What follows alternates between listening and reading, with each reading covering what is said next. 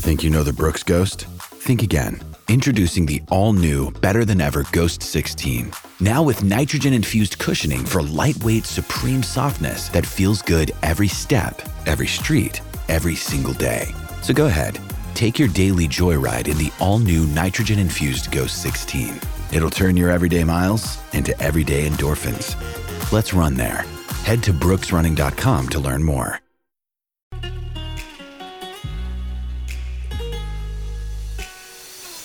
Coffee and Cream with Rogers and Benning on Hail Varsity Radio.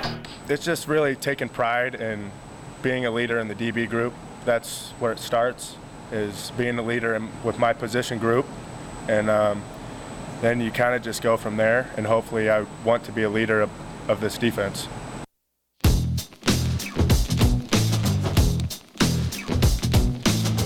You like hearing from the guys and the coaches from fall camp, you will definitely love In the Deed the Glory Memorial Stadium that's produced by Nebraska Public Media coming up on Sunday.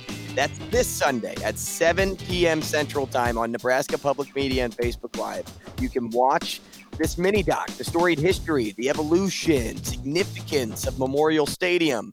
You'll see interviews from Tom Osborne, Eric Crouch. It reveals little known and lost to history facts such as an underground indoor track and a partial South Stadium collapse in the 90s. Ravi, Oh. did you know any of those two things? I rem- I knew about the South Stadium. I did not know about the underground track. It's a That hidden is- treasure. That is interesting. and you'll learn a lot of things like that when you watch uh, when you watch this mini doc again. and who's it's- it's narrated by? Um, I don't know. It's some some guy.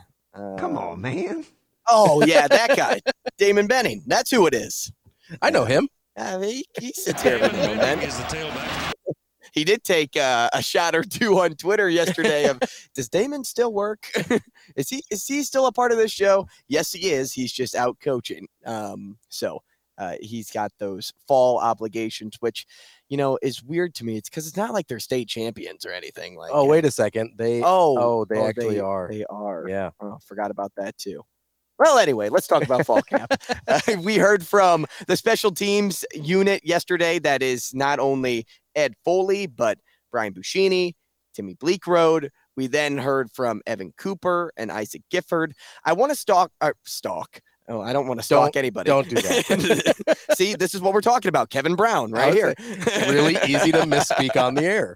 I, I want to start with the special teams unit, and uh, you know it's a good segue away from West Side football and Tristan Alvano. Yeah. and the the battle the for kicking duties taking place in Lincoln right now. We heard from Coach Foley, and he says the kicking job is is wide open. But I'll tell you what, I don't think there's a snowball's chance in hell Mhm. that this job isn't Tristan Alvano's. Oh, really? I don't think so. And here's why.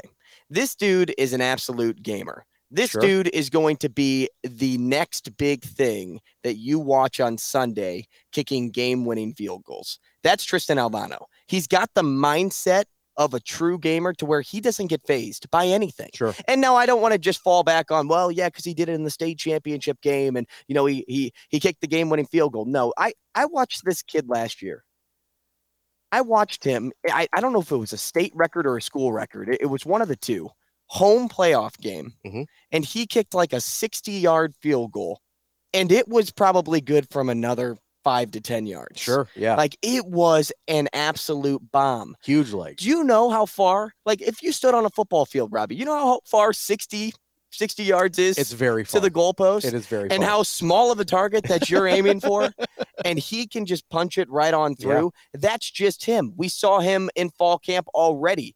A video from uh, Adam Kruger come out, Yeah. and it was him kicking a 50 yard field goal that was probably good from another 10, 15 yards. Now, Yeah. I'm not knocking Timmy Bleekrode because he's a great kicker. He was great at Furman. He, he embraces competition. Yeah. He will be a true competitor for this spot. But if you're looking for somebody not only to develop, but the best player in the room, it's Tristan Alvano. The moment is Tristan time. Look, I, am going to lay this for you right now. Do you remember remember a guy by the name of Sam Cook? Mhm. You remember a guy by the name of Alex Henery? Mhm. Yeah, Alvano's better. Okay. Tristan is better than both of them. okay. He's Justin Tucker 2.0. Okay. I'll take my shot right now. You just wait. That's Tristan Alvano. He'll get the job. That's my that's my call. Yeah, I mean, I don't I don't doubt his ability at all. Um, obviously, we saw it at the high school level here in Omaha, and you know across the state during the state championship. Um, I just I wonder how much they'll lean on the college experience of Timmy Bleekrode. Um, that to me, And maybe early they will. right, that to me is something they probably. I don't think they'll undervalue his experience um, playing college. He's But if we know Coach Rhule and if Sure. we know Ed Foley, they're all about personality absolutely and they're all about finding that winner inside of you. sure. So it's just about who who gives off that vibe more. Is it Timmy or is it Tristan? That's the that's how I look at it. Because if you're going to say they're neck and neck in competition, which I don't know if they are, we're just going to use that as a hypothetical. I mean, Foley essentially said that they were Right. yesterday. Yeah. So if I'm looking for one thing to separate one from the other, it's okay, who's the winner? Who's got the ah, this kick doesn't make me nervous gene Yeah. inside of you? yeah, and I mean that's that's totally fair. Um, the issue is we just haven't seen that at the college level of, with Tristan Alvano yet. That doesn't mean it's not going to be there, um, but obviously there's an adjustment. So I- mean, if all Mhm. things being equal, um, you're probably looking at obviously intangibles making the difference there. I do think Ed Foley said, "Hey, it's really easy at kicker because we evaluate basically, hey, these are game kicks. These are the kicks you're being evaluated on. So at the end of the day, we're we're basically making the decision on who makes more kicks, which is a a pretty good and easy metric to judge kickers by. Um, let's say it's dead even though. Um, I think you're going to look at either you're going to be trying to decide between the mindset that Tristan Alvano has shown as a as a high school kicker, which he's been incredible uh, and incredibly impressive uh, at, or the mindset that Timmy Bleekrode has shown as an experienced college kicker. So there's going to be a balance there that they have to figure out and figure out what they value more. Um, but regardless of whether it's this year or next year, I agree. Alvano's going to be a terrific kicker. Um, I just don't know if it's going to be this year. Immediate. Yeah, I don't know if it's going to be this year Yeah, or fair. if they're going to let Timmy Bleekrode. Um, because that's the other thing Mm-hmm. is, it seems like they're both bought in, in in a way that you would want them to be. So I don't think that'll really be a deciding factor. What I do like about that competition, though, is when you're listening to Timmy Bleekrode talk about the competition with Tristan Alvano, which they're like six years apart in age. So Mm-hmm. I, I think he was was he the one that kept calling them kids the rest of the he Yeah. was- Well, he no, that was Buschini. Oh, it was Buschini. Okay. It's like, oh, I just love these. Buschini looks because like, he's, he's like Alvano only hangs out with the freshmen. yeah, it's because the other guys are like 24, 25. right. Buschini looks like he's got a mortgage. Like he look, he looks like a CPA. He does. I like Buschini. I a do lot, too. though. I love He- him. every time he stands up there and then he just smiles. Do you ever find yourself just smiling before I would- things kick off? I just look at him and I'm That's like, I would trust him to handle my 401k. I feel good about that. Yeah. Uh, I, don't, I don't know. I, I I- don't know him enough to, to, to let him do just- that, but I, just I can see where you're going. he just gives off that vibe. Yeah, you know, but here's what I think about too with Alvano and Bleekrode. Because if you want the best, the best player to do it at the end of the day, Mhm. y- I, I I set aside age, I set aside experience. Because if I'm Bryce Harper coming into the league and I play the outfield, but your right fielder just hit 278, right? He, he's he's a good player, but everybody else hit 300. Okay, so just for the sake of this, you have to put Harper in right field.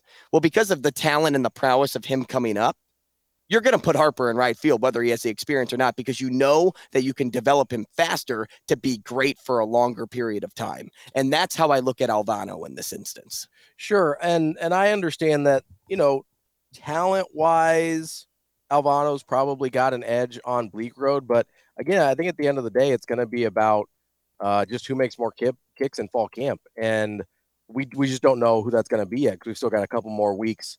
Um, I think Ed Foley said he'd love to be able to tell uh, the the guy that's going to be the starter a full week in advance, so they have the time to prepare for Minnesota mentally. Um, but we, that means we've got a couple more weeks of them figuring out and taking kicks and and racking up their numbers uh, in fall camp to figure out who's going to be the guy. And listen, it very well might be Alvano. That wouldn't surprise me at all. But I, I I'm not riding off Timmy Bleekrode yet, just because. I mean, from what we've seen from him in past years and from what Ed Foley said um, about where they're at right now, it seems like it's a dead heat. And I, I'm kind of going to take him at his word there. I will say the one thing that I like is that they're in competition with each other, but they're not necessarily competitive against each other. Right. Which well, is, and that's that's the experience of Bleekrode and the maturity of Bleekrode, I and that also shows quick maturity from Alvano I also think it's kind of the the atmosphere that and the culture that is that set up Matt, for them. Yeah, that Matt Rhule is instilling within the team. I mean, But you also just have to have that inside of you too, because I'm I've played for a lot of teams, and I know I've been selfish a year or two Sure. throughout my high school career at least, and I was young, but still there were those moments where I'm like, no, this is mine. Like I, I don't want I don't want Joey X person yeah, to take my spot because this is my spot. yeah, because you it feels like it you own it. It feels like it's yours, and so it's it's really easy if you were Timmy Bleekrode to look at things and be like, hey, this young kid is trying to take something from me. It's like let him take his turn. Let him wait Mhm. till next year, which maybe he will, maybe he won't. We don't know how it's going to turn out yet, but I just I I'm hoping, and I I think it probably is the case at the other position groups because as we talked to Sam yesterday, I do think there's a lot of com- competition at a lot of different uh, position groups, and having a healthy competition, but not an adversarial comp- competition for playing time, is really really important to raising the level of everyone involved without sacrificing the camaraderie and culture and atmosphere that that coach Rhule is trying to put together. Because it's really easy to pit guys against each other to get the competition that you want but then you have to kind of re-heal that fracture if you can get guys to compete with each other without causing a fracture that's where you're in really good shape And I take back what I said about Buschini. I, I may make him my financial advisor someday because I forgot he's pretty good with numbers. I don't know if you heard him yesterday, but he said, "Yeah, I want to break the school record um, via gross punt. Uh, I think it's like four, 46.57." Um, and I'm like, "Hmm, who's counting?" pretty exact right? yeah, but but who's counting, right? Uh, so uh, I, I'm really looking forward to the special teams unit this year. I mean, and you heard Isaac Gifford say this too. Having a really good special teams unit is how you win football games. Mhm. Uh, when we'll take a we'll take a short break. When we come back, we'll talk to Brandon Vogel next on Coffee and Cream.